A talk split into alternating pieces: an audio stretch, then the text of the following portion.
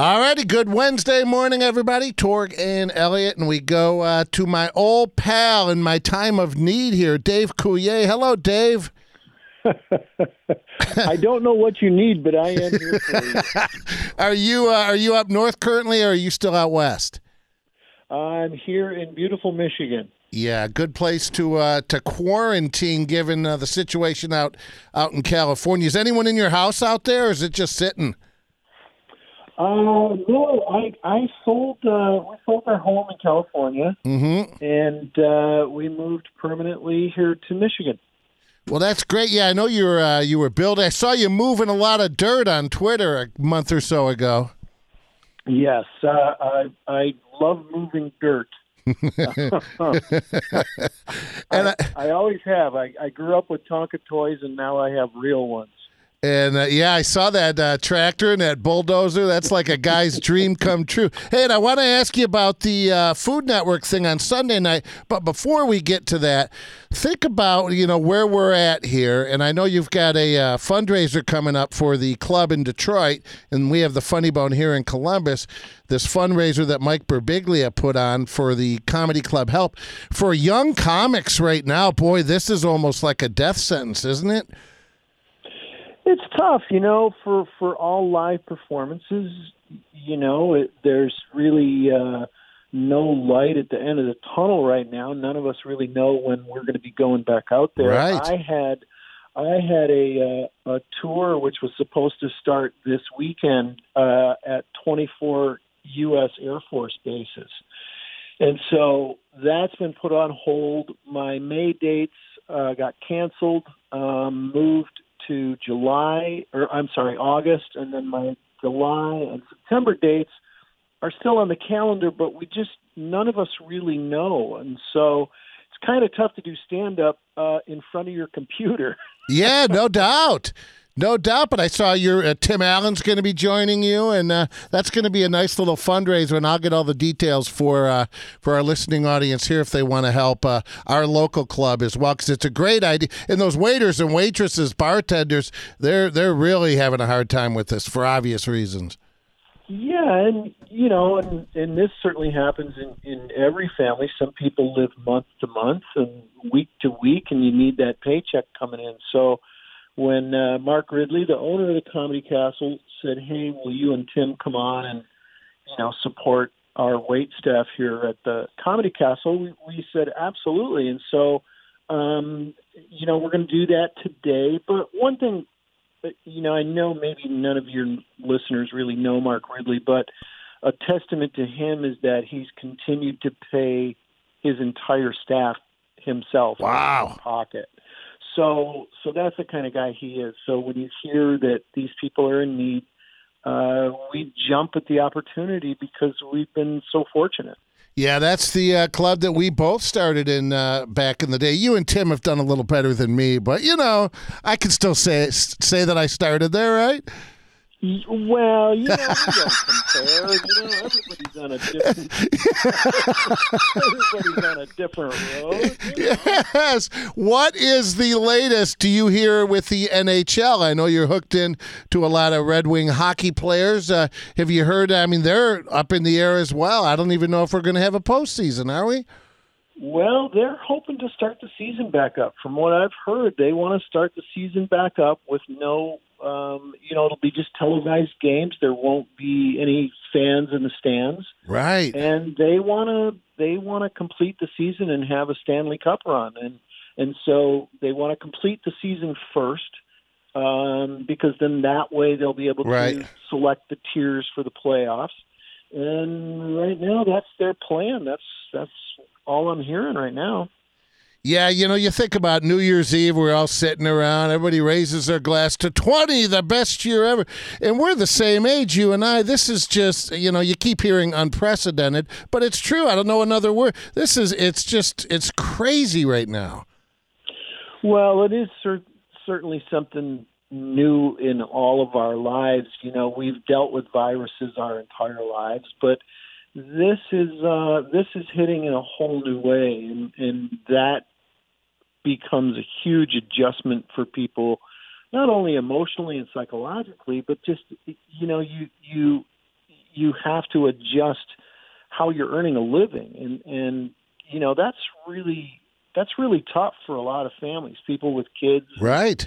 You know, so that is that's a real huge adjustment that we've never to be able to not work even though you're able bodied is is a really really tough thing to have to live through. So yeah.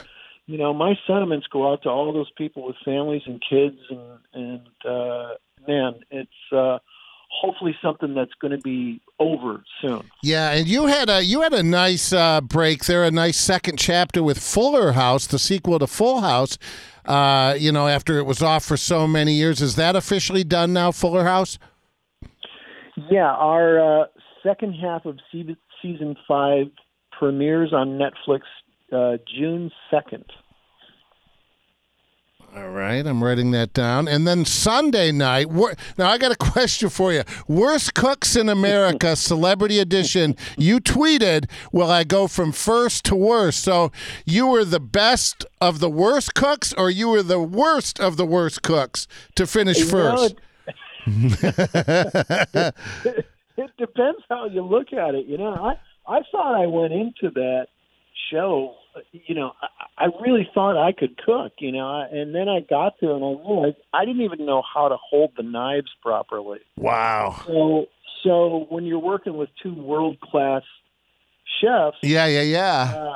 Uh, you know, I mean, um, it, it really, you know, it's really an eye awakening experience. It's uh, you know, you're we it, the show was really difficult. I will say that it it was 16 hour days where we did nothing but learn about you know everything culinary, and they told us this is going to be like boot camp at the you know the finest uh, culinary institute on the planet and you're going to learn more in these two weeks than you would uh, six months. Yeah, at, at, one of those places. So so we learned a lot. I learned how to butcher a cow, and I learned seafood, and I learned temperatures, and I learned slicing and dicing and chopping and cutting, and uh, it was really incredible. And it, it, and as tough as it was, um, I learned a lot about myself that I was really crappy uh-huh. uh, cooking and preparing. And uh, I took away some skills that I'll be able to use the rest of my life. So it was really a, a cool show some of the people on this show are uh, insane. Um, yeah, I've seen the worst cooks in America, but I haven't. I've never seen the celebrity edition. Who else is on with you? Uh, Robin Givens.